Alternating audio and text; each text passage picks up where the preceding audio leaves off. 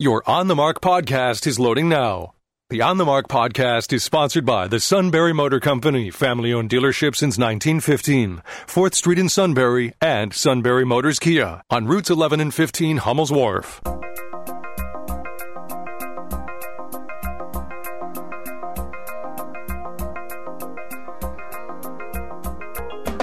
News Radio 1070 WKOK presents On the Mark. It's a chance to voice your opinion on the events that affect life in the Susquehanna Valley.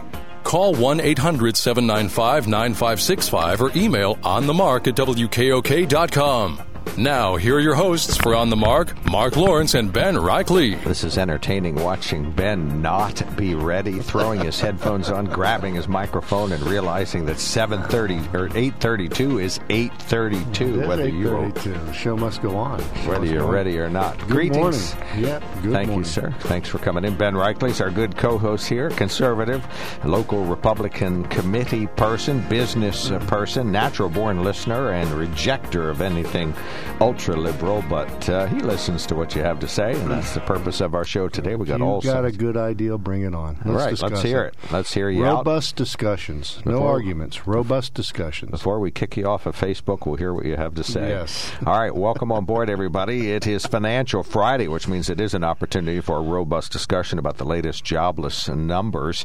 Uh, we did get uh, some new statistics, as you heard on CBS News. The unemployment rate down to 5.8 percent. It was 6.1.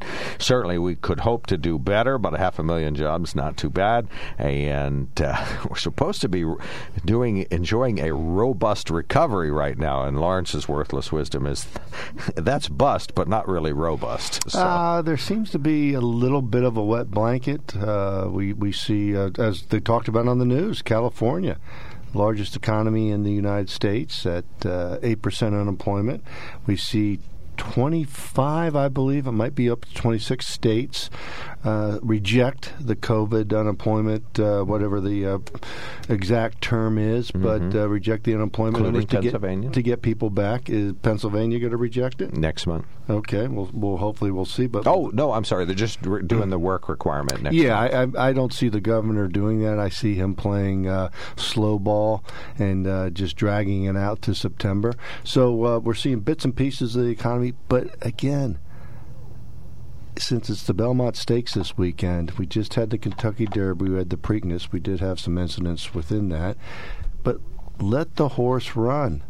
It, the government is the jockey let go of the reins a little bit and let the horse run. This economy naturally will come back and do the things we have to. We just have to get government out of the way.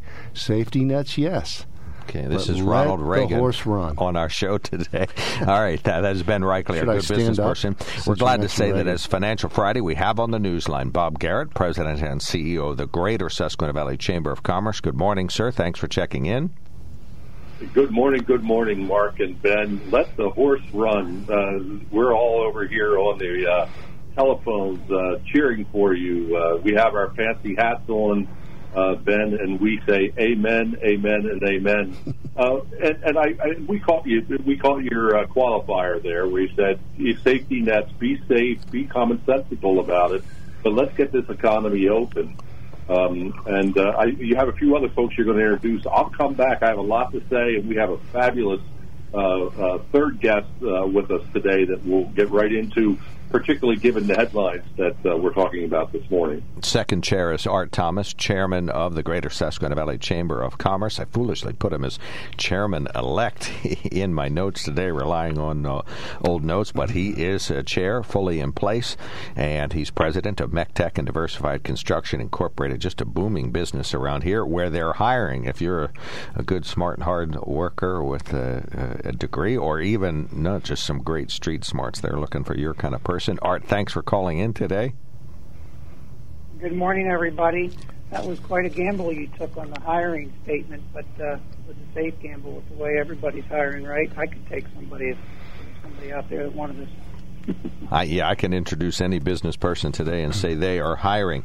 And uh, we also have at the microphone, we're glad to say that John Longstreet joins us, President and CEO of the Pennsylvania Restaurant and Lodging Association. So we're going to, he's going to help us get a little initial reaction, and then uh, we're going to talk to him about trying to get that uh, hospitality industry just really booming. Good morning, John. Thanks for calling in today. Mark, thanks so much for having me on the program today. Let's uh, start with you, since we have you right at the microphone. This idea that the U.S. economy is not bouncing along the bottom; it's uh, bouncing at kind of mid-level here, but we're not booming. We're the tide's not rolling in yet. We're not booming yet. Give us your glimpse of these latest jobless numbers that we just heard. Well, as you know, uh, as of Monday, just a few days ago, finally, after well 14 months, the restaurant industry is reopened.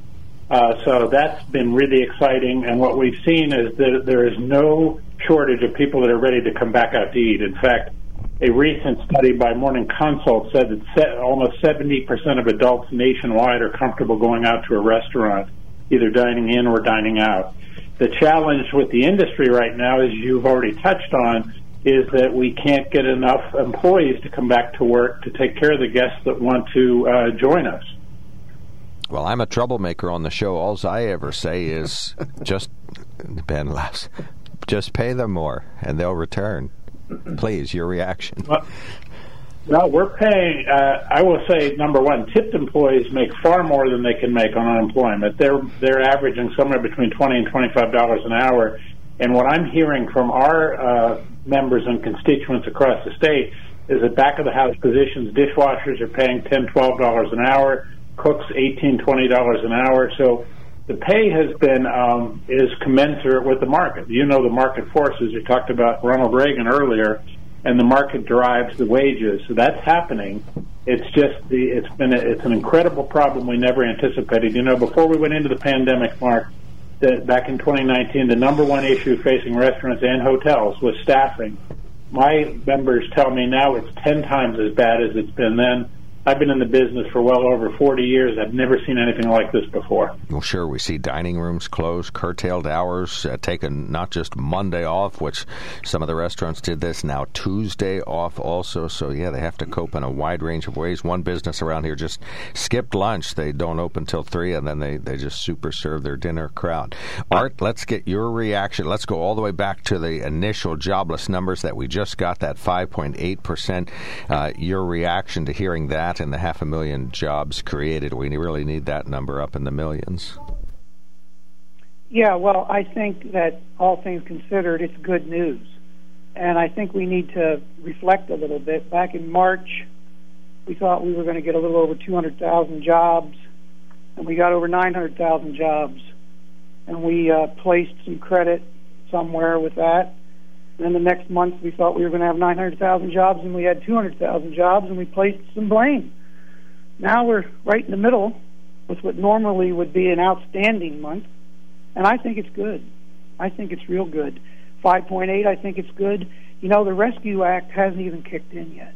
There's over 2,500 municipalities in Pennsylvania, and every one of those municipalities is going to get a boatload of money uh, the first wave of that money is supposed to be coming in June.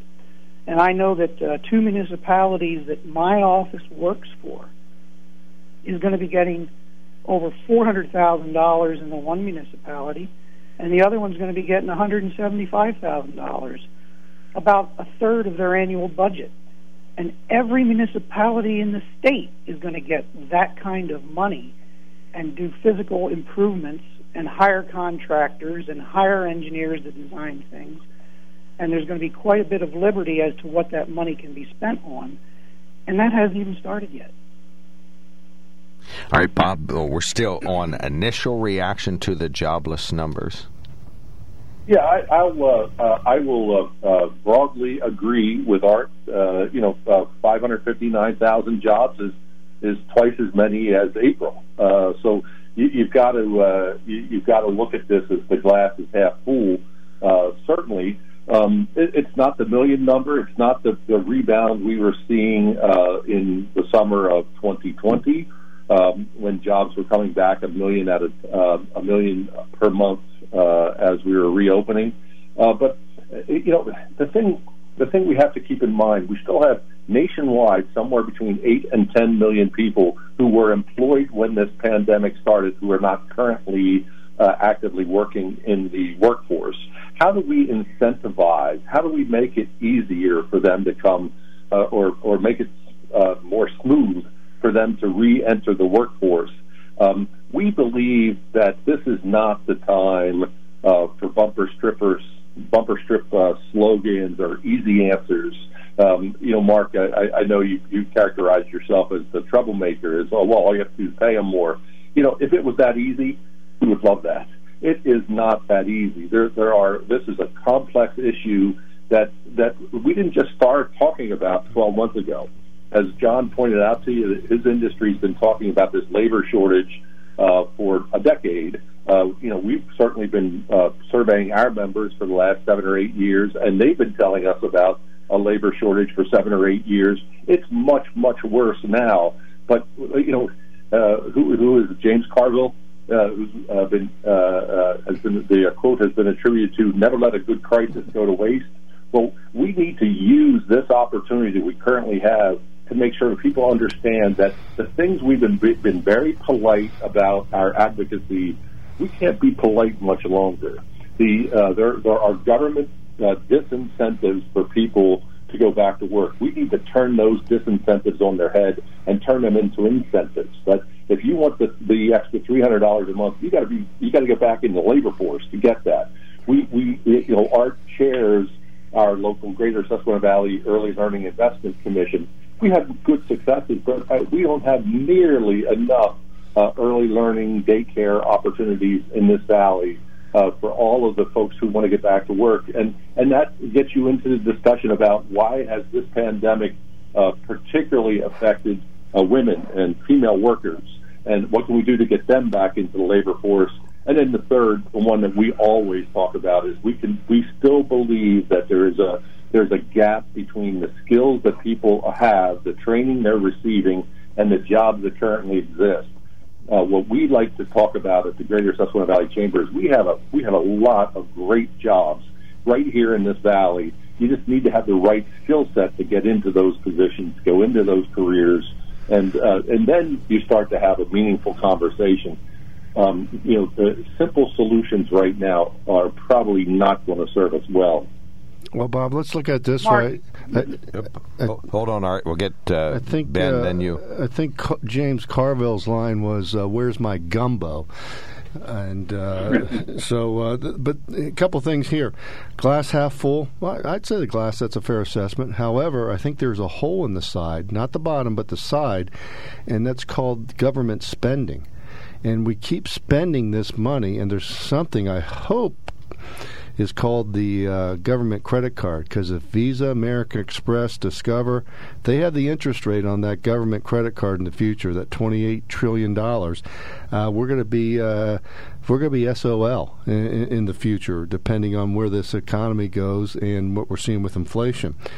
Agree also, though, skills gap. Well, how do we close the skills gap? You know, why do we still have a skills gap? We have smart people involved in this. Why do we still have a skills gap?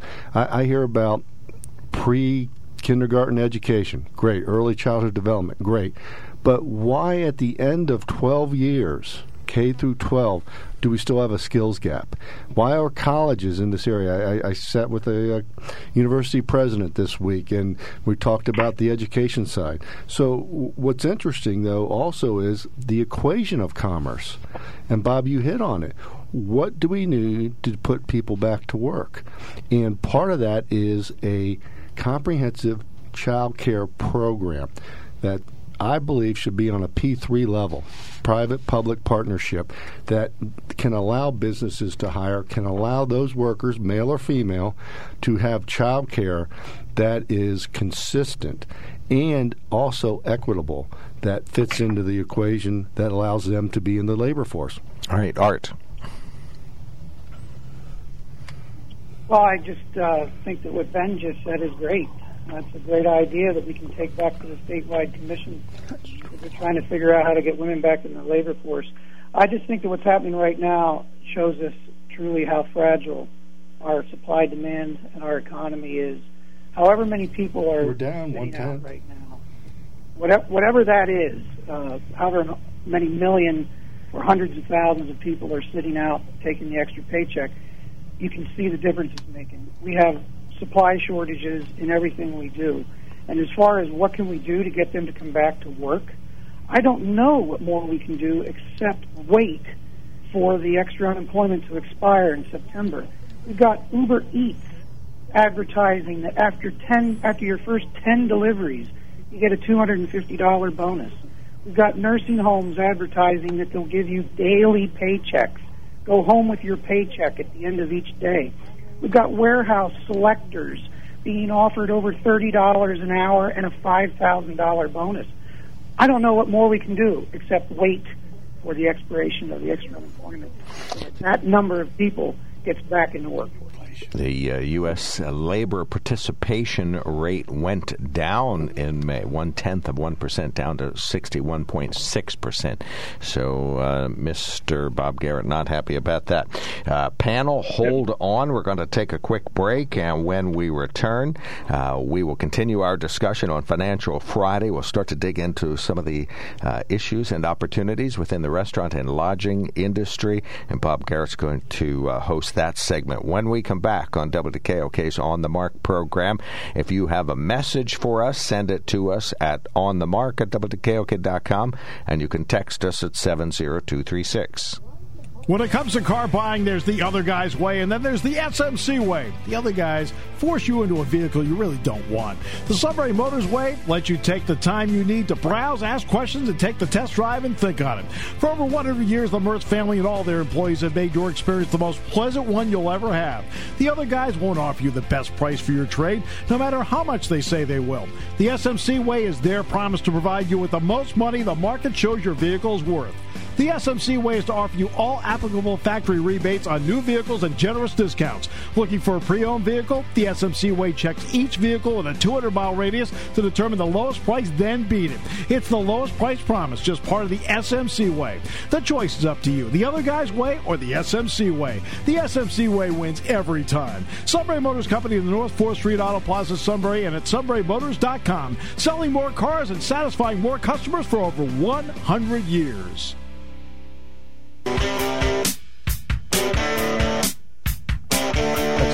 Welcome back to the KOK Live Telephone Talk Show on the Mark. We got a great uh, panel on board. Uh, we have John Longstreet, President and CEO of the Pennsylvania Restaurant and Lodging Association.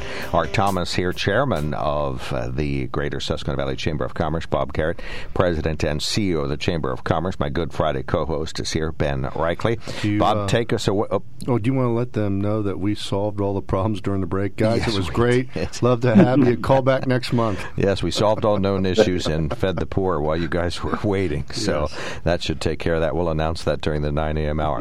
Bob, take it away. You have a couple of key points we have to go over, so we'll let you do that. Yeah, thank you, uh, thank you, Mark. I, I, would like first off, uh, let's hit the uh, the headline uh, in, folks, in, case folks are just joining with us. The, uh, the report out of the United States Bureau of Labor Statistics is that in the month of May, nationwide, 559,000 jobs created. Uh, nationwide, our national unemployment rate uh, down to 5.8 percent. The um, and uh, Mark uh, filled in that our participation rate actually dropped one tenth of one percent. That's not good news.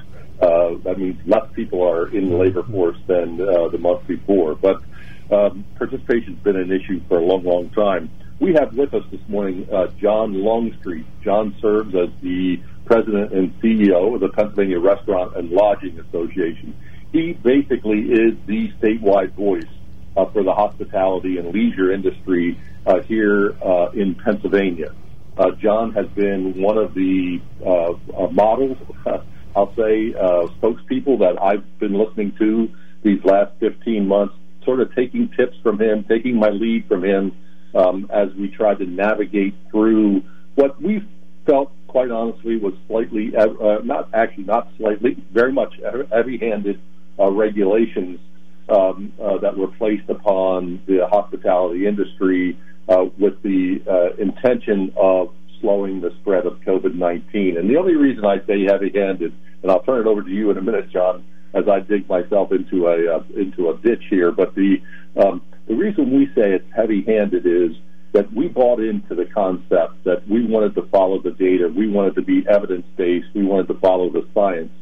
And to this day, we have yet to see any science that says that eating in a restaurant, if you eat in a restaurant, you will get COVID 19. And we sort of felt that uh, there was a little bit of overreach uh, in that regard. Doesn't matter now; it's behind us. Uh, now, what we have to do is stay is stay focused on uh, the future and and learn from what uh, from the last 15 months, so that we don't make this mistake again if we go into another pandemic or uh, if, uh, if the flu is particularly bad this coming fall or something like that. So, with that introduction, uh, let me introduce uh, John Longstreet. And John, let me start with a question. What, what, what, where are we right now uh, in the uh, restaurant hospitality industry in Pennsylvania as far as a recovery? Well, ironically, uh, Bob, the same things that uh, you cited here, the uh, the erroneous shutdown of the industry over the last year, and we didn't have the data throughout the year, although some counties like Montgomery County, Delaware County, actually tracked cases, even though the state couldn't. Everyone that was tracking cases said there was little to no spread from restaurants. But we know now, as we look across the country, that uh, the states that were most heavily mitigated, Pennsylvania, one of three or four, and the ones that most lightly mitigated, like Florida, Texas, Georgia, and many others, have virtually no difference in cases or deaths per 100,000. In fact, some of the more lightly mitigated states fared better than Pennsylvania. So we know now it was a mistake. How that plays in now is that I think that we beat the drum well enough, as you pointed out over the last year, in trying to get reopened. The restaurants aren't a source of spread. The restaurants are safe. That customers were very ready to come back. Guests came back immediately once they were able to. I think one of the reasons, ironically, is because we were so heavily mitigated, and throughout the year we kept bringing uh, case after case, evidence after evidence that we weren't a source of spread. That people were comfortable with that. So restaurants are doing very well today. They feel very good about what's happened. Their struggle is trying to recover from all the debt they've had to incur while they were shut down, and then secondly, to get people to come back to work. And if I could just touch on that very briefly, you hit on two of the biggest reasons why we think we're having difficulty getting people to come back to work. Is they need some incentive to come back to work, not incentive not to work. And um, uh, Ben talked about the money, or Art talked about the money that's coming our way. And in addition to what's coming to the locales and counties, there's over seven billion coming to uh, the state. And while Ben commented on the, the national credit card, and we may not like the fact that, all that money is being spent, it's coming whether we like it or not. We're trying to get it devoted to uh, the most important thing right now, which is getting workers back in jobs, not just for our industry, but all industries. So we're advocating for a return to work incentive that's paid for out of ARP money, American Rescue Plan money. And we're also, to your second point, Bob, we're advocating for child care credits because there is a shortage of child care and what's there is expensive. And uh, the folks that need child care can't necessarily afford it. So we're trying to get child care credits as well. And the third issue that you didn't touch on that's specific to restaurants and hotels is that many people left our industry during this last year because they couldn't count on the fact they could come to work. Even when they were restaurants were reopened at a moderate level uh, back in the fall, all of a sudden, two weeks before Christmas, they were totally shut down. And that caused people to lose some faith in the industry. PRLA is kicking off next week a campaign to uh, let people know that this is an industry of opportunity and that there are jobs for all kinds of folks that want to uh, join our industry or rejoin it. John, uh, quick question uh, that we, I think uh, people in the industry thought uh, was uh, Gene Barr, of course, uh, was on. I think Bob, he was on one of our Financial Fridays with you and Art. But John, the lack of the governor to have consistent leadership you just hit on, but also the lack for him to look at what limited liability insurance could have done for not only the hospitality industry, but the education industry, the medical industry. And you know we can't go back, but going forward, uh, can you see hopefully legislation that will help particularly the hospitality industry, with some limited liability reform. And we have one all minute. customer, yeah, all customer-facing businesses need that, and they need. And what we're specifically talking about is liability protection for those that are following all of the safe COVID protocols, uh, such as whatever the CDC is currently recommending. We're not talking about blanket immunity for people that are bad actors that might be out there. And this is really important because the concept of what are the so-called drive-by lawsuits become very expensive to small businesses, even if they did nothing wrong.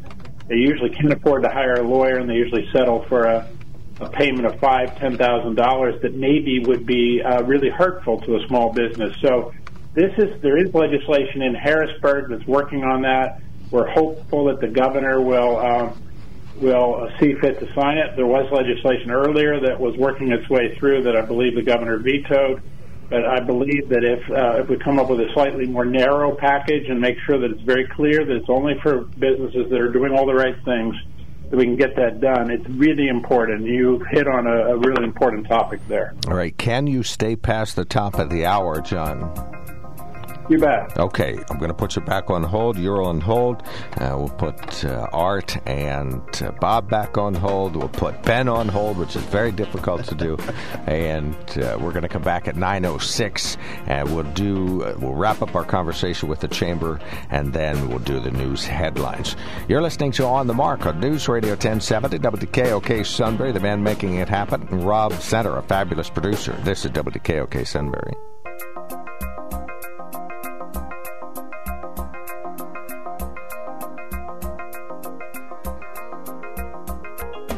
News Radio 1070 WKOK presents On the Mark. It's a chance to voice your opinion on the events that affect life in the Susquehanna Valley. Call 1 800 795 9565 or email onthemark at WKOK.com. Now, here are your hosts for On the Mark, Mark Lawrence and Ben Reichley. Greetings, welcome on board WKOK's live telephone talk show on the mark. I'm Mark Lawrence on the news line with us now, enjoying Financial Friday extended version. We call it Financial Friday Plus. Mm-hmm. Bob Garrett, President and CEO of the Greater Susquehanna Valley Chamber of Commerce. Art Thomas, Chairman of the Greater Susquehanna Valley Chamber of Commerce, President of MECTEC and Diversified Construction. And we got the head of the Pennsylvania Restaurant and Lodging Association on board. John Longstreet is here. Rob Centers, our fabulous producer. I'm Mark Lawrence. I play a terrible liberal on the radio. And Ben Reichley's here. He's a genuine conservative Republican committee person and business person. Uh, he and I solved all known diseases and fed the poor and fixed the economy during the last break. And during the uh, uh, most recent break, during the news, we found out that Washington wasn't interested in our solution. So that was a little bit of a letdown. Bob, where where are we going next here? we've got a lot of ground to cover in a short amount of time. We got about uh, 12 or 13 minutes in this segment. Go right ahead. Yeah, so I, was very interested, Mark, in uh, in what John uh, Longstreet talked about uh, with uh, the, the big issues that are that are just a, an un- unbelievable load on top of the restaurant and hospitality industry in our valley. But uh, but he, he also uh, presented uh, uh, or gave us a little foretaste of the piece to come, which is a, uh, a, a new marketing campaign that they're launching called Industry of Opportunity. Uh, we'll be very interested in learning more about that here in the greater Susquehanna Valley. It turns it, it occurs to me that uh, uh, there's few places, uh, maybe Bucks County, uh, can compete with the greater Susquehanna Valley, but very few places uh, in Pennsylvania who have the diversity of hospitality options that we have here. Uh, I mean, we have a rail trail that uh, that's anchored with by uh, great uh, brew pubs on both ends of it. We have great restaurants, uh, ethnic food. Uh, you know, you can get the, the real. You can get soupies uh, that people actually know what a soupy is. You you know all those sort of things. Uh, Pennsylvania Dutch, et, et cetera. Uh, great Italian restaurants, uh, and on and on and on certainly uh, industry of opportunity in what I believe is a, uh, an area that's ripe uh, to take advantage of that industry of opportunity uh, in a land of opportunity uh, to expand the uh, hospitality industry here. I know that our local educational establishments are aggressively expanding their hospitality, their restaurants, their quality foods programs. So I think we're very well aligned in the greater Susquehanna Valley to take advantage of this statewide uh, campaign and we'll look forward to hearing much more about it as we bring the economy roaring back into what we like to call the roaring 2020s.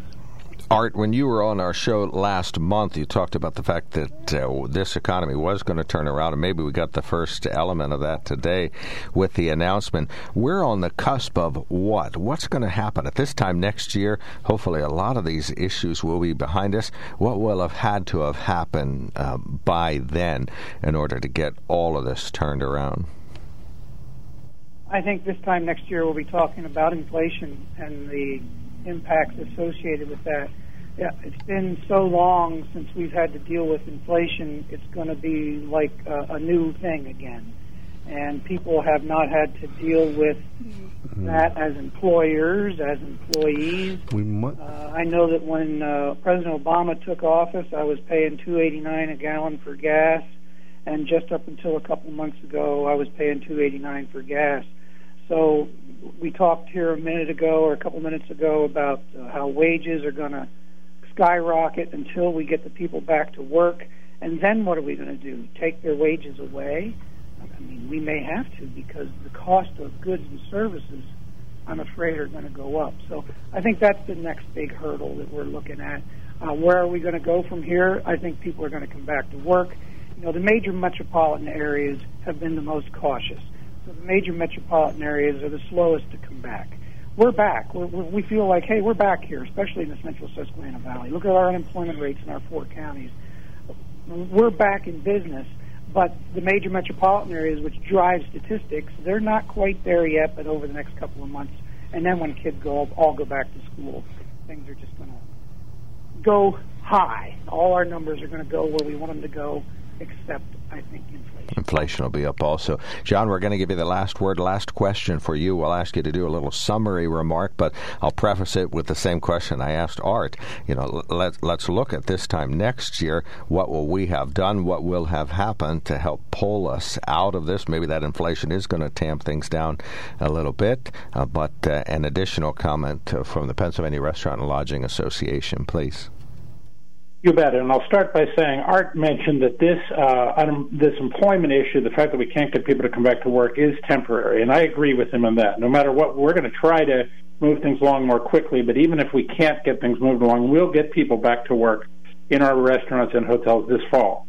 We're working to get it back sooner. And then what's it going to be like next year? There's a huge pent up demand, not only for restaurants but for travel. Pennsylvania is poised to be a tremendous drive-to destination because of the Metro New York market, where people obviously are trying to get out of, and they come to Pennsylvania to vacation. So the leisure travel is already back. The the real question mark is going to be business travel, and you talked about the urban areas, and that is going to be the the, the struggle because not everyone's going to go back into their offices. Business travel is going to lag probably until next year. That represents 50% of uh, hotel travel. But I will tell you, after the, in the hotel business, after the tragedy of September 11, 2001, took about 18 months to recover, and after that, we had the the best years of the his, in the history of the hotel business up through 2019, which was the best year in history. So I think we're going to be back in both fronts. We're going to see, unfortunately, a few of our favorite independent restaurants that don't make it to the other side of this, but you're going to be, see a big resurgence in um, regional chains. Uh, you have some of those in um, in uh, um, in the Susquehanna Valley. In fact, the very first one I visited when things were reopened temporarily last June was your Red Robin there. Uh, Bob and I were talking about that the other day, right down the street from his office. And you have Marzoni's, another great regional chain. So I think that we're going to see a great resurgence in restaurants. Employees will come back. One in three people get their first job in a restaurant. 80% of restaurants are owned by people that started in hourly positions it's a great industry as people find out once they get there. Well, thank you so much for your time. Uh, you're welcome back anytime to weigh on these important topics. I know uh, the public's got to get on board and be knowledgeable about what's happening so that we can help uh, address some of these concerns. So thank you so much for checking John, in today, John. You bet. I do appreciate that. That was uh, John Longstreet, President and CEO of the Pennsylvania Restaurant and Lodging Association. Mr. Garrett, what's on your agenda? We'll give you the open mic here. What's next? Yeah, so uh, Mark, I just want to mention uh, the, the chamber is back to in person. Uh, we went back to in person uh, uh, on June 1st. Um, uh, today, now I'm going to contradict that and tell you that we do have our virtual governmental affairs committee meeting. Uh, keep in mind, anyone who's listening, you can participate in any chamber meeting. Uh, we're not a public organization, but we're certainly open uh, to your participation.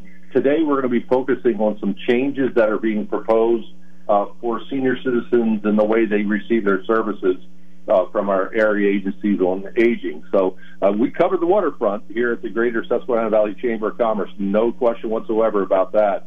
Um, then we have a couple of committee meetings. Our big event uh, for this month, uh, uh, Mark, will be on June 23rd. It will be our uh, Lunch and Learn, and we'll be focusing on diversity, equity, and inclusion, uh, working with Penn State University uh, to make that presentation.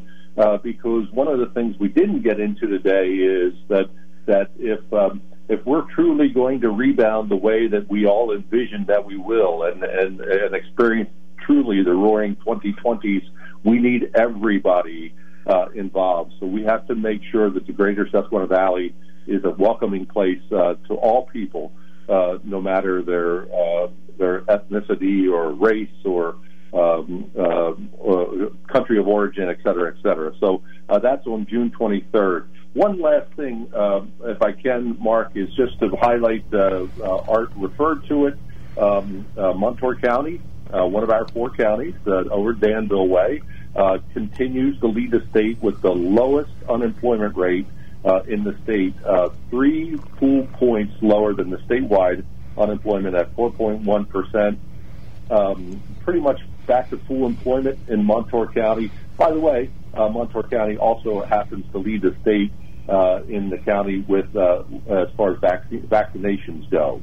Uh, well, well, well ahead of the rest of the state uh, over there. Uh, just right behind them is Union County at 4.9%, Snyder County at 5%, and Northumberland doing well. One of our uh, more stubborn unemployment areas is Northumberland County, uh, but doing very well at 6.8%. Uh, we are we are uh, going to be working very very closely uh, with the Susquehanna River Valley Visitors Bureau, our Community Prosperity Alliance. By the way, the uh, uh, the Lewisburg folks are having their arts festival this weekend. So mm. uh, in person is happening, wow. and uh, and celebrating Art Thomas. House.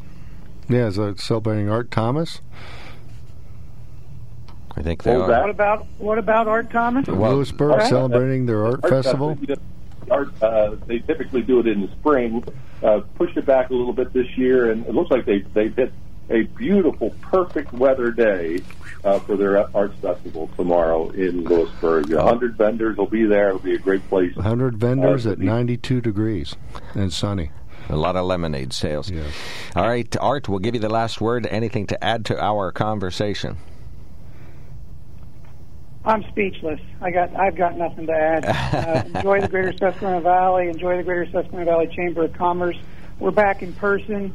All our committees have been notified that they can meet in person if they so choose. They just need to follow the most current CDC guidelines, which I think right now are to wear a mask if you've not been vaccinated.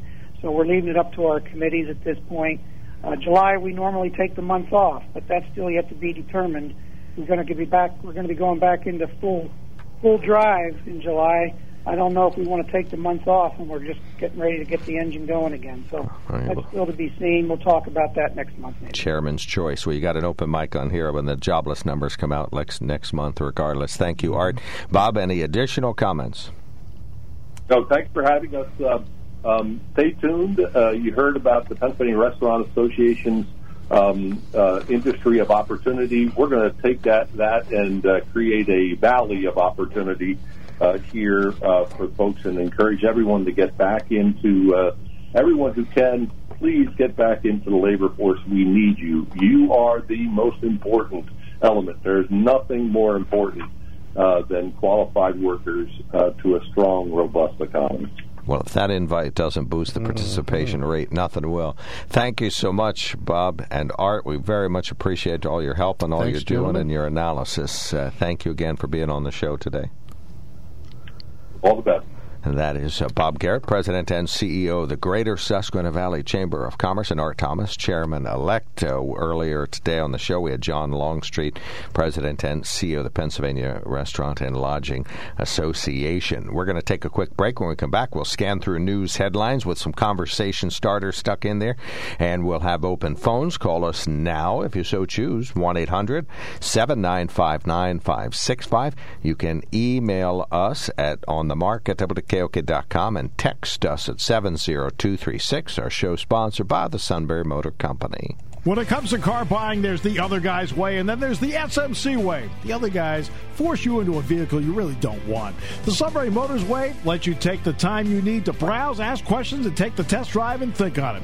For over 100 years, the Mertz family and all their employees have made your experience the most pleasant one you'll ever have. The other guys won't offer you the best price for your trade, no matter how much they say they will. The SMC way is their promise to provide you with the most money the market shows your vehicle is worth. The SMC way is to offer you all applicable factory rebates on new vehicles and generous discounts. Looking for a pre owned vehicle? The SMC way checks each vehicle in a 200 mile radius to determine the lowest price, then beat it. It's the lowest price promise, just part of the SMC way. The choice is up to you the other guy's way or the SMC way. The SMC way wins every time. Sunbury Motors Company in the North 4th Street Auto Plaza, Sunbury, and at sunburymotors.com, selling more cars and satisfying more customers for over 100 years. Welcome back to the KOK Live Telephone Talk Show on the Mark. Uh, we have a couple of emails pending. We'll look at those. Uh, they were sent to on the mark at WKOK.com. Uh, don't see any texts in the in basket, so you can send us a text at 70236. You got to put the keyword OTM in there. If you don't do it, it does not deliver it to us, and uh, probably doesn't tell you that it didn't deliver it to us. So 70236, put OTM in there, and then you can send us a note. Uh, we'll receive the note, uh, we'll read the note on the air, and uh, you'll get a good feeling for having been one of our good participants. Can we get text with birthday wishes only? Uh, I saw that filter. We can do like that, that. Yep, if you so choose. Uh, let's see. So that's 70236 on the mark, sponsored by the Sunbury Motor Company. Please do check them out at sunburymotors.com. You can talk about the jobless numbers if you wish, or we had good conversations this week about voter ID. I said that our Republican is about our republic is about to crumble, and that prompted some calls earlier this week. Uh, you can call us about that 1 800 795 9565. Jobless rate. Uh, fortunately for President Biden, you could almost stick a nail in his coffin if you didn't have, I mean, his political coffin, please, if it weren't for the fact that, uh, yeah, you can't joke about that with an 80 year old president, can you? But anyway. He was riding his bike the other day. If joblessness had gone up, that would be the end of him. Because I'll tell you what, it's people are barely prattling well, through this. job so unemployment's down, but participation is down. Uh, this was supposed to be between 500 and 700, so we're on the lower end of that number. Mm-hmm. Uh, but the Biden administration's scurrying around to see what they want to do with the uh, Trump tax cuts, and also too, there's a meeting for infrastructure, which they defined in such a way that nobody really understood what infrastructure. Well, infrastructure could be anything, like the Wizard of Oz. Well, you got to so think now they big. have a meeting. So Friday they're having a meeting. Thursday was it Thursday or Wednesday? He was riding his bike in Rehoboth. All right. Well, good He's a busy guy. Hey, there's a lot to be said for What that. What type of ice cream do you think he had at the boardwalk? Uh, I forget the name of the place he went to. I know where it is. Anyway, the Shikellamy School Board in the news. The Shikellamy School Board says it has given its support staff two options in negotiations. School Board says the union can either choose subcontracting, at which time the district would save about $2.5 million over five years, or the school board says the union can choose to help meet some target saving proposals, and again, saving about $2.5 million over five years. There is a negotiating session set for next Monday. You can read lots more about the timeline and the specifics of those proposals at WKOK.com.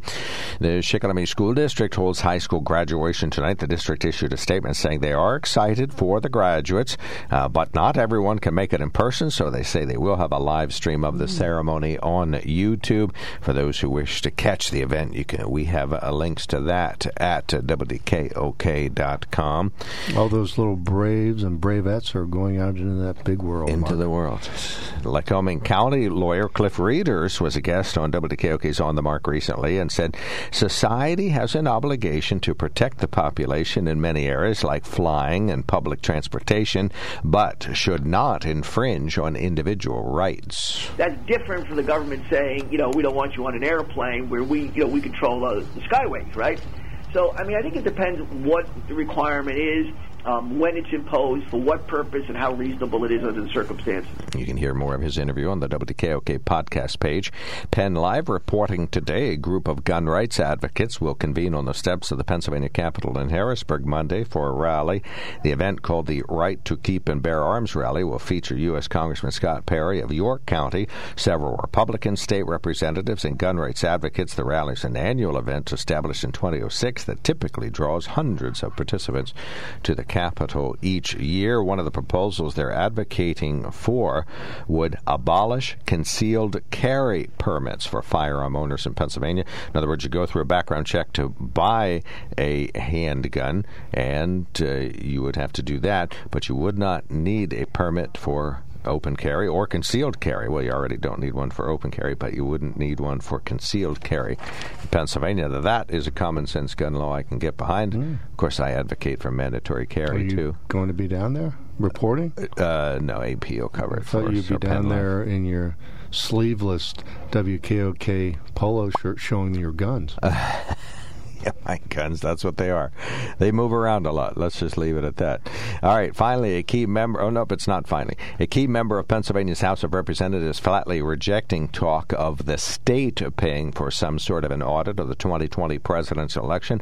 A day after three fellow Republican state lawmakers toured the Arizona Senate's GOP audit, Representative Seth Grove, who chairs the committee that handles election matters, said Tuesday that the Pennsylvania chamber will not be authorizing any further audits on any previous election.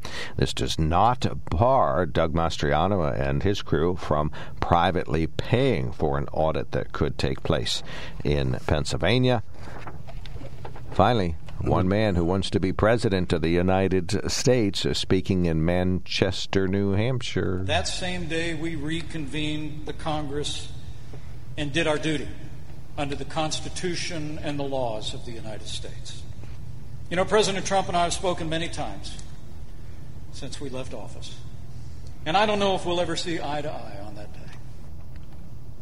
Mike, uh, Vice President Mike Pence, uh, of course, he's been to uh, South Carolina and New Hampshire and is meeting with Texas fundraisers mm. this weekend. Interesting. Uh, would be a great president, in my view.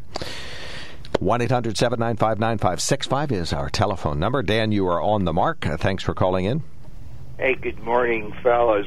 Why, you know, we, we act as if the governor of Pennsylvania and most Democratic governors were doing the best they could. Well, they were doing the best they could to prove they could control the masses.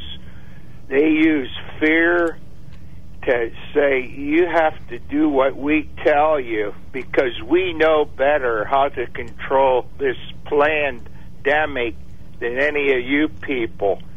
Whereas out here, we have groups of people that never mask, never socially distance. And I last summer, late summer, I attended a great big fair, not in Union County, another large fair, 20, tens of thousands of people there, and not only about two, three people were masked. And I talked with them, and they were Democrats fearing the pandemic, and none of the rest were masked. And if the governor would have knew about it, or Rachel Levine, they would have had a poop hemorrhage over that. And there was no outbreak no outbreak at all of a mass deaths.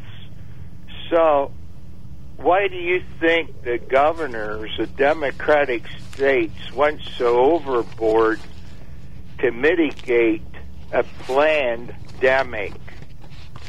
Why? Why do people think follow the money? Follow the federal money that uh, is pouring into these states, and particularly follow the federal money that's pouring into Democratic states like California, Michigan, Pennsylvania, uh, Illinois. Uh, follow the money, Dan, and believe me, the federal trough is huge. Look at the counties around D.C. and look at uh, the the uh, the numbers of uh, uh, percentages of median income and look at the you know these aren't places like Omaha, Nebraska, Peoria, Illinois, someplace in uh, in uh, Texas for they're manufacturing. This is the government trough, and COVID money is what is going to help a lot of these Democratic or blue states balance their budgets and get their pensions somewhat righted. That's the dirty little secret that the uh, Democrats, progressives don't want to tell you, but that's where the money's coming from. And Nancy Pelosi and Chuck Schumer are uh, putting, they're the, uh, when you used to look at the bankers that had that little green visor on, they're both sitting there writing the checks or trying to write the checks to With these the blue sleeve states. garters holding Yeah, their sleeves sleeve up. garters and everything. So that's the dirty little secret. Yep, and they had their big happy marriage between the news media and the Democratic Party is a, is an awful thing in my sight. How they all all together present the same message of propaganda out here, and they had people living in fear. Uh, I mean, people were fearful they had their mask on riding around in the car. They never took it off. And hiking on trails, I do a lot of hiking. There are people out hiking on these trails, climbing up mountains with their mask on.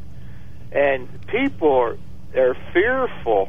It's a it's a shame what the left wing media and what the Democratic Party's doing to our country having us having people living in fear. Well, like they're this. eating. Uh, there, there's a little humble pie that's out there that a couple bites have been taken by some journalists now on the Wuhan virology and, and, and where it's coming from. But the other scenario, and, and let's look at that, and Mark being a very reasonable uh, devil's advocate. So, so you get out of your vehicle. You're going to a restaurant. You get up to the restaurant door. You put a mask on and whatever height you are, let's just say six feet. You're at a mask at six feet, you sit down at a table, and now you're at four feet. You take the mask off. Now, if you get up to do anything, talk to somebody, maybe go to the restroom, you put that mask on. So, scientifically, wouldn't you say that COVID must be six feet and up? So if you're only five five, you probably don't need to wear a mask. But when you sit down at that table, all of a sudden COVID goes away. So so it must be the six foot COVID gray area that you can uh, you can uh, catch this at. So when you look at something absurd as that, then at some point people start to get frustrated, and they did. Dan, we'll give you the last word. Go right ahead. That's ahead. exactly right. And we and some friend we often talk about that. What does that level make a difference? And yeah, people are that naive that they'll fall for the line that yeah, if you mask when you come in the door, you take it off when you sit down, etc. That it, it the COVID you're safe. Well, I'm, I was not worried from the beginning, Ben. I'm sorry. I wasn't worried a bit about it. I'm still not worried, but I have relatives. They're still living in fear. They're afraid to go anywhere, and they're so afraid that I'm going to keel over from COVID 19 when 99.7 of all Americans survive without death. So I'm not living in fear. All right. Well, let's guys hope we can have a get great day. Let's hope we can get a more deadly pandemic next time. That would be very helpful. Thank you so much, Dan. Appreciate the call. We'll take a quickie break. Hold on, Tom.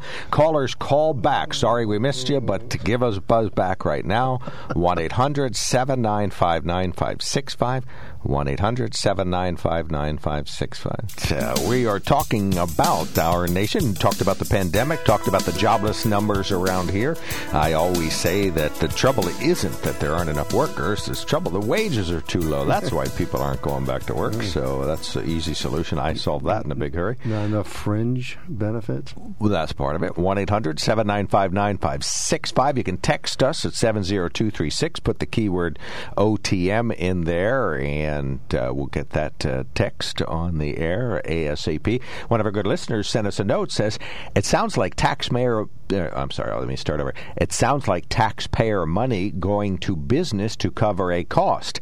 Taxpayers are already punished with tax abatements and many other corporate business welfare programs. You either understand capitalism or not. If you cannot survive in the free enterprise market without taxpayers' help, you don't belong there. When a measly $300 a week can keep people from working, it seriously questions the wages businesses offer. There are no special skills necessary for these jobs. They are jobs that pay below a livable wage and have no future.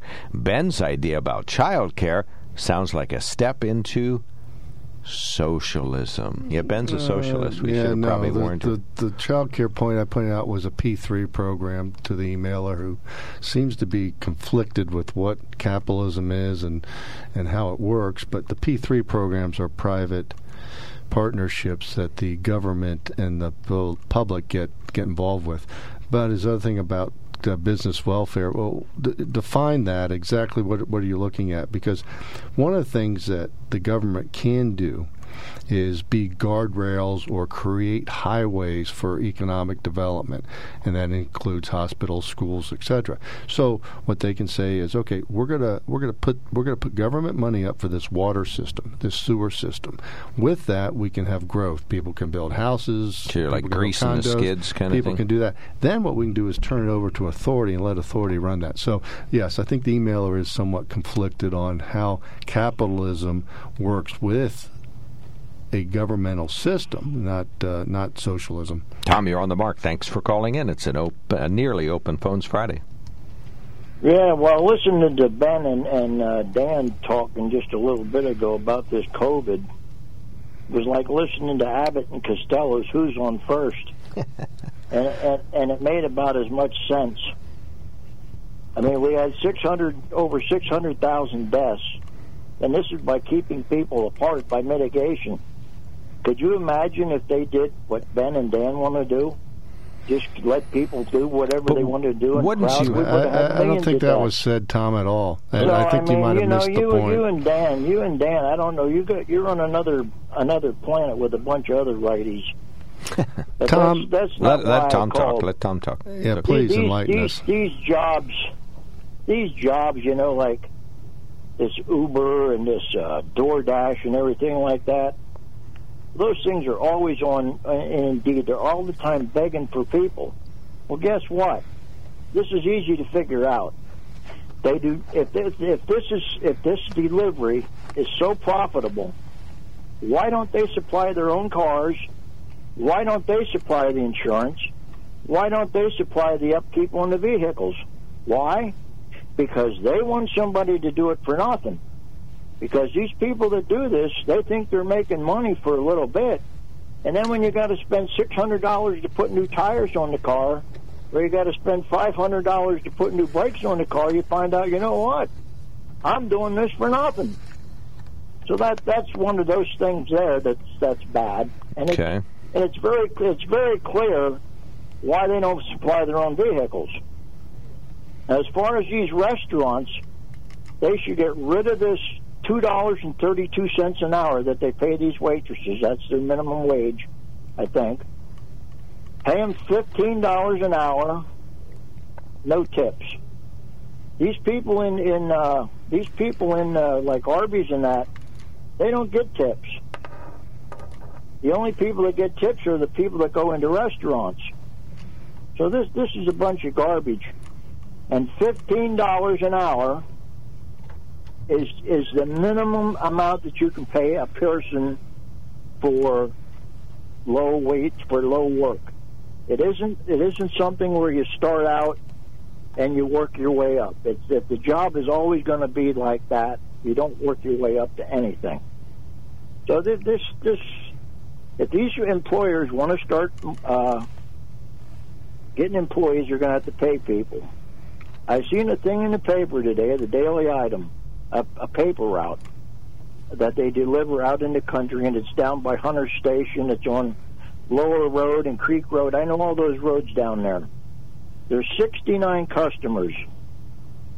You make $550 a month. So that's what, a hundred and a little over a hundred dollars a week. 135. Yeah, now that's a spread out area for those 69 customers. You know how much money you're going to make? Till you pay for 137.50. gas, Till you pay for your gas and all your upkeep in your car, you're not going to make nothing. That's the reason why those things are constantly in the paper. There's a whole bunch of them in the paper right now. Well, they own These the paper too, so it's free people to advertise. work for nothing. All right, thank you so much, Tom. Really do appreciate the call. Anything else? All right. Well, these Repu- well, these Republicans, I can tell you about the stupid thing about trying to get. Uh, they're going to reinstall Trump. Yep, we got an email about it. We just got the notice that. Yeah, he, uh, he, he and he believes it. They're going to get. They're going to get rid of Biden, and they're going to put Trump in there, and he and he believes it, and these and his day. supporters believe it. All right. Thank you so much, Tom. Appreciate the call. One of our good listeners says, Good morning. The people who think this COVID was just a scare tactic need to wake up. Remember 9 11, the next election by Republicans. They ran on scaring people. That's not what COVID was all about.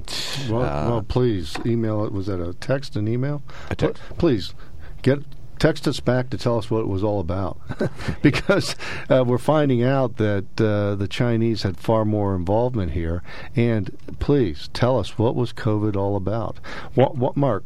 Why did Pennsylvania, Pennsylvania, our our governor who uh, showed strong something, and it wasn't Okay. leadership, shut down car dealerships, Why don't we just stipulate? dealerships? Let's just stipulate the governor did the worst job humanly possible and move Uh, on. the governor and he did killed the economy, and we're all going to die. Let's go to Cindy. I thought it was interesting the suggestion about a child tax credit for people who are employed. I could see that a child care tax credit. I could see so that person who's employed and is incurring this cost for the care for their children gets to take that off their taxes. I I think that's a good idea. That's we- how we stimulate business. Well, we had right? versions of that in the past, and if they would leave the tax code alone for 80% of it, uh, adjust 20, w- we, we've had that type of tax credit in the past in, in, in numerous versions. So that's that's the sad part about it. It keeps leaving, and if the Democrats are so strong on this, why, why haven't they complained about that? I think that I think that would be a great proposal. Let the person choose where they choose to get their child care, but allow them to um, deduct part of the cost off of their income taxes. I think that's a wonderful idea. Secondly, you know, every cloud, they say every cloud has a silver lining, and, and right now people probably feel pretty skeptical about that with regard to COVID. But I read the other day a very interesting thing, which was the flu season, the influenza, you know, which is usually what you hear about from October till March, April every year, was down 75%. 75%. Never have they seen that kind of uh, decline in the influenza cases. So I think that's a positive thing that happened. You know, there's the silver lining where some people might have died of it, the death rate dropped dramatically. I think that's a very positive thing. And I know that um, I'm guilty of this too, that I call in and complain about things, but maybe we could challenge ourselves to if you call in to say something positive like i just did. Hey it's great because we had less flu. Find something po- you can say your criticism but close on a positive note so that uh, the show isn't just such a debbie downer every day. I agree. That would and, be great. and and i would really appreciate it if my fellow callers would stop calling each other names I don't feel like that contributes anything to the conversation. I I don't appreciate it at all when they attack the hosts. That's ridiculous. But for Mark and Joe and Ben and some other folk, there would be no show. We would have no forum upon which to express our feelings. And I know sometimes what I have to say uh, rattles uh, some of the hosts, and yet they always treat me civilly. And I think we can do that. And let's try. Thank you, gentlemen. Thank you so much. Appreciate that. Now that's an upbeat call we can handle. Mm-hmm. Stan, I hate to do this to you. Stan's like the official waiter in chief this week. We got to hit the break. We'll be right back. When it comes to car buying, there's the other guy's way, and then there's the SMC way. The other guys force you into a vehicle you really don't want. The Sunbury Motors way lets you take the time you need to browse, ask questions, and take the test drive and think on it. For over 100 years, the Mertz family and all their employees have made your experience the most pleasant one you'll ever have. The other guys won't offer you the best price for your trade, no matter how much they say they will. The SMC way is their promise to provide you with the most money the market shows your vehicle is worth. The SMC way is to offer you all applicable factory rebates on new vehicles and generous discounts. Looking for a pre owned vehicle? The SMC way checks each vehicle in a 200 mile radius to determine the lowest price, then beat it. It's the lowest price promise, just part of the SMC way. The choice is up to you the other guy's way or the SMC way. The SMC way wins every time. Sunbury Motors Company in the North 4th Street Auto Plaza, Sunbury, and at sunburymotors.com, selling more cars and satisfying more customers for over 100 years. All right, we've got a couple of minutes left. I got to squeeze this in real quick. I want to tell you about the Sunbury Motor Company, Ford, mm-hmm. Hyundai, and Kia. It's just that simple. Great vehicles. Look up Consumer Reports. They love the F 150. I'll tell you what, that's the cat's meow. In terms of technology, it's the one truck that's way out in front of technology, even when you compare it to the Tesla electric pickup truck, which is going to be coming out. The Ford F 150, still more advanced, more uh, important service, or uh, what do you say, accoutrements that help you out, including the 360 cameras and the LED lights on all four sides. And the Maverick is coming also. okay, The- coming the- back out. The small, no, small compact pickup called the Maverick. Oh, okay. Well, that's fine with me. I thought you meant that little sedan that used to blow away in the wind. But uh, this will be a great uh, car. 1999, you can get a Ford Maverick. Back in the day, I memorized that. But this is an important uh, service that the Sunbury Motor Company does. They find out what your vehicle needs are, and they match up the Ford, Hyundai, or Kia, or maybe it's a pre-owned vehicle. Maybe you're going to have to order a vehicle, and they will make sure that you can do that at the Sunbury Motor Company. Do what I do. Start out at sunburymotors.com and take it from there, and they will super serve you as they have thousands of people before you. And uh, if you need a golf cart, they have one in the showroom. They you do. can Is that drive it right out. Okay, that's right. They had a, classic Mustang in the showroom too. Stan, thank you so much. I owe you. You are on the mark. Yeah, good morning. Uh, Tom makes me laugh every time he calls, but that's beside the point. Uh, he talks about these gig, the gig economy. You know, the DoorDash, the Ubers, the the Shipt people that that that you know haul groceries and keep people supplied. You know, without those people doing what they were doing, the people during a lot of people during the pandemic that were scared to come out of their houses got food, and without those people, those people, you know, would have went hungry. It seems to be because some of them were thoroughly scared. My son does Shipt right now. He was doing Uber and Lyft, but with the hassles, you know, worrying about people having a disease or whatever getting in the car, he just stopped that. So, but he's still doing the ship, hauling groceries for people. He hauls it all over the countryside here. Now, Tom was talking about, well, they got to put brakes and tires and gas and all that. Well, last time I checked, when I drive back and forth to work every day, I'm responsible for the tires, the gas, and the brakes for my car and the miles I put on it. Anybody that goes to work on a daily basis is responsible for those things. But, but Stan, the difference though is if your vehicle is your work, you have a business write-off. And like I said, Exactly. s some of the callers and emailers have a you know different understanding of how business works and doesn't work. And particularly the caller you're talking about, I don't I don't believe has a very deep understanding of, of markets and what drives markets and what drives people to opportunities to work. Somebody might work the gig economy for a year and save up let's say $4,000 and that $4,000 might pay for whatever they choose to part of their college education or to go to college. So again, market forces drive economics and in the United States we have virtual just umpteen opportunities to to be in commerce and part of this is this gig economy Exactly. My, my son, he likes to ski. Okay, he spent the the month of January out west, Colorado, Idaho, Montana, skiing. But when he had downtime out there, he was able to take what he does in the gig economy with Shipt. and deliver groceries and stuff out there. It went with him. Performing he could make a- money to pay for his vacation. Performing a helpful and necessary service and contributing to the And economy. That is true capitalism. And also, too, look locally. Look at Weis Markets. They have their Weis to Go, where they get your orders, they put it out in a uh, locker, and then you go and you get your food. I mean, you know, the innovations that are coming up through this uh, pandemic. You know, w- w- you know, uh, we had a caller earlier said, "Be happy, silver lining," and I would say this.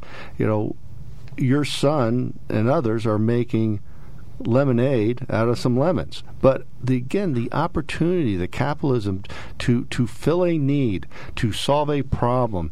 That's how you make a sale, and that's how you move forward, and that's how industries were created. I mean, let, let's look at this way: we had the U.S. mail for how long? Then all of a sudden we had something called Federal Express that became FedEx. We had something called United Postal Service that became UPS and others because there was a need to have that type of information delivered or or, or need to have the information on time. All right, Stan, we'll give you the last word. Go right ahead. Yeah, I mean, just people do what they do. It's all a choice. People have a choice to make. Whether they go to work someplace for now, I I do agree with Tom on one thing. I do believe that two dollars and whatever it is percent for uh, a restaurant with that waiters and waitresses serving. I think that's way too low and out of bounds, in my opinion. But that's you know, and I do agree with Tom with that. That's that's not right for those people. But everything else, Stan, talk to a business We got to get owner. another caller going here, Stan. So- Thank you so much. Yeah, I, I would Right. say this, Stan. Talk to a business owner and look at the tip scenario compared to the base wages, and it, then you'll find out some more information. Carl, you're on the mark. Go right ahead. Thank you. I know I don't have much time. Cindy said she wanted to hear something positive. Well, I have something positive for everybody. What? Tomorrow, tomorrow from 7 a.m. to 5 p.m. It's a Buffalo Valley Produce Auction is the area's largest fundraiser that most people don't even know about. It is the fundraiser for the Special Needs Clinic down in Strasburg, Pennsylvania. Two years ago, we didn't have one last year. Two years ago, we raised $350,000 in one day. And this year, they expect to raise $450,000 in one day. And they do this with a huge sale. It's an auction. There will be five, six auctioneers at one time. And then they also have food for sale, all Amish and Mennonite made. And there'll be somewhere between seven and 9,000 people there. It's quite a sight if you've never seen it. I invite everybody to come out. It's the Buffalo Valley Produce Auction Building, You go out Violet Buff- Road outside of Mifflinburg. You go out Furnace Road, and which road do you turn on?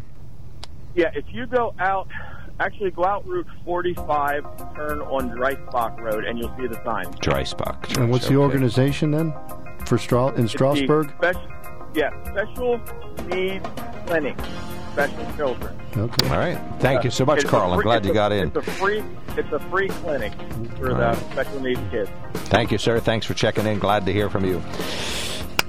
Have Thank you, weekend. sir. Yep. Have a good Everybody, please have a great weekend. We got fantastic heat wave coming, so let's Sunscreen. enjoy. Sunscreen. This is WKOK Sunbury.